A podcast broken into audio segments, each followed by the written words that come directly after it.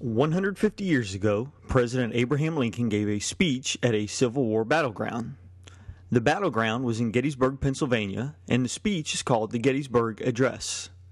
Because of President Lincoln's dream of forcing the people of the United States to remain together as one nation, nearly 8,000 soldiers died at the Battle of Gettysburg. President Lincoln ended his speech by calling the American government a government of the people, for the people, and by the people. President Lincoln was a great hypocrite for saying this.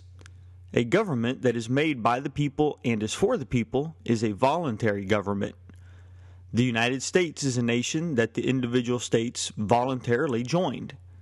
Yet now that some of the states that had joined of their own free will were wanting to leave the nation and form a new nation of their own, President Lincoln was denying them their right to rule themselves and forcing them, with his army and navy, to remain with him.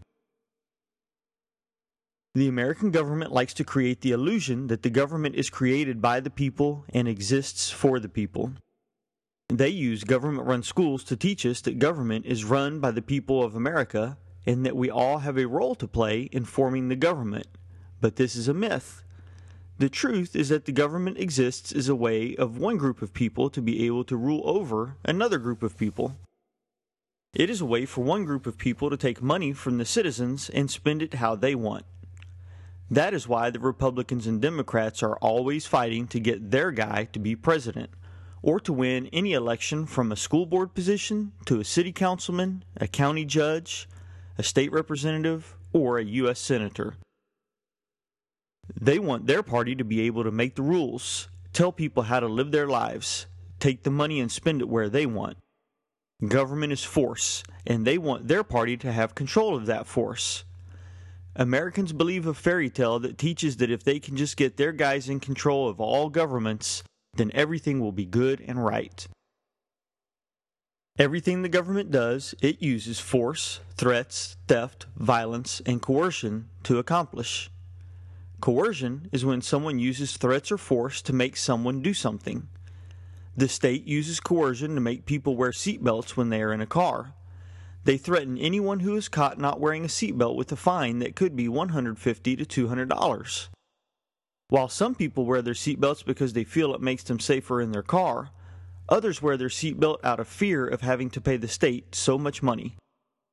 An alternative to using coercion to make people wear a seatbelt would be to educate people on the risks of not wearing one and on the benefits of using it.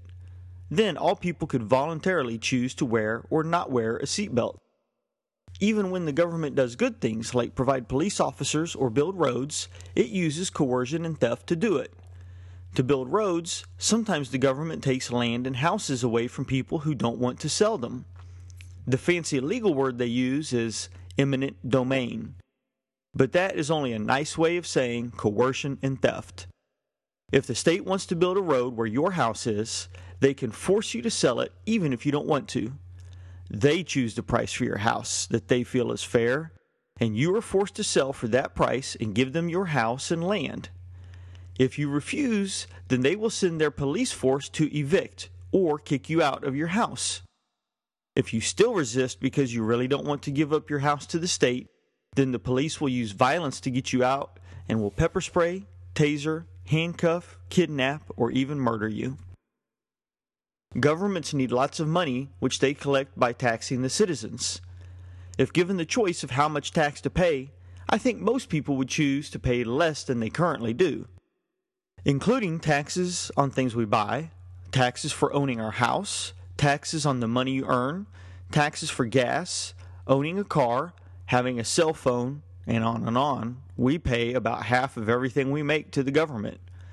The government is able to force the people to pay these taxes by threatening theft and violence against anyone who tries to pay less than the government says they should or simply refuses to pay at all. If a business doesn't pay the taxes the state wants, the government will take their business from them. If a worker doesn't pay the taxes on the money he earns, the state will steal the money from his savings account. If I don't pay the tax the city says I owe for owning a home within their borders, they will send their police to kick us out of the house and then sell our house in an auction to get the money they claim we owe. The government makes laws for us telling us what we are allowed to eat, drink, watch on TV, how to build a house, what gadgets our car has to have, what kind of medicine we can take, what kind of business you can own. They have thousands and thousands of pages of rules, laws, and regulations for us and businesses, and they enforce every one of them by threatening violence against those people who break their rules, by stealing their property, and by kidnapping peaceful people and locking them in cages. And it is even worse than that, because not only does the American government treat us like that, but it treats all the nations on earth like that. The American government uses its vast and deadly military to threaten and coerce other nations to obey it.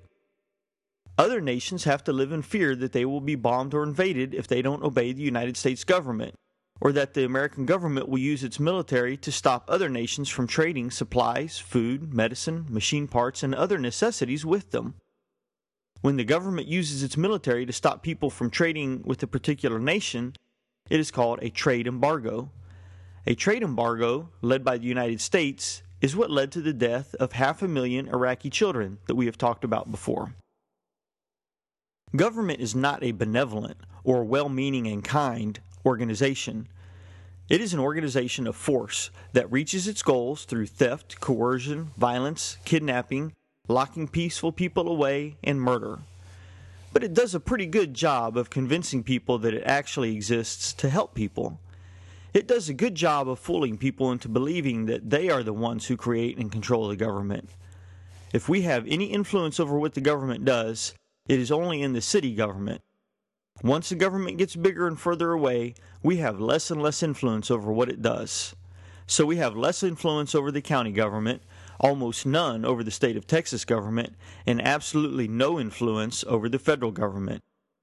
The notion that government is of the people, by the people, and for the people sounds good in a politician's speech, but doesn't live up to what reality says government is.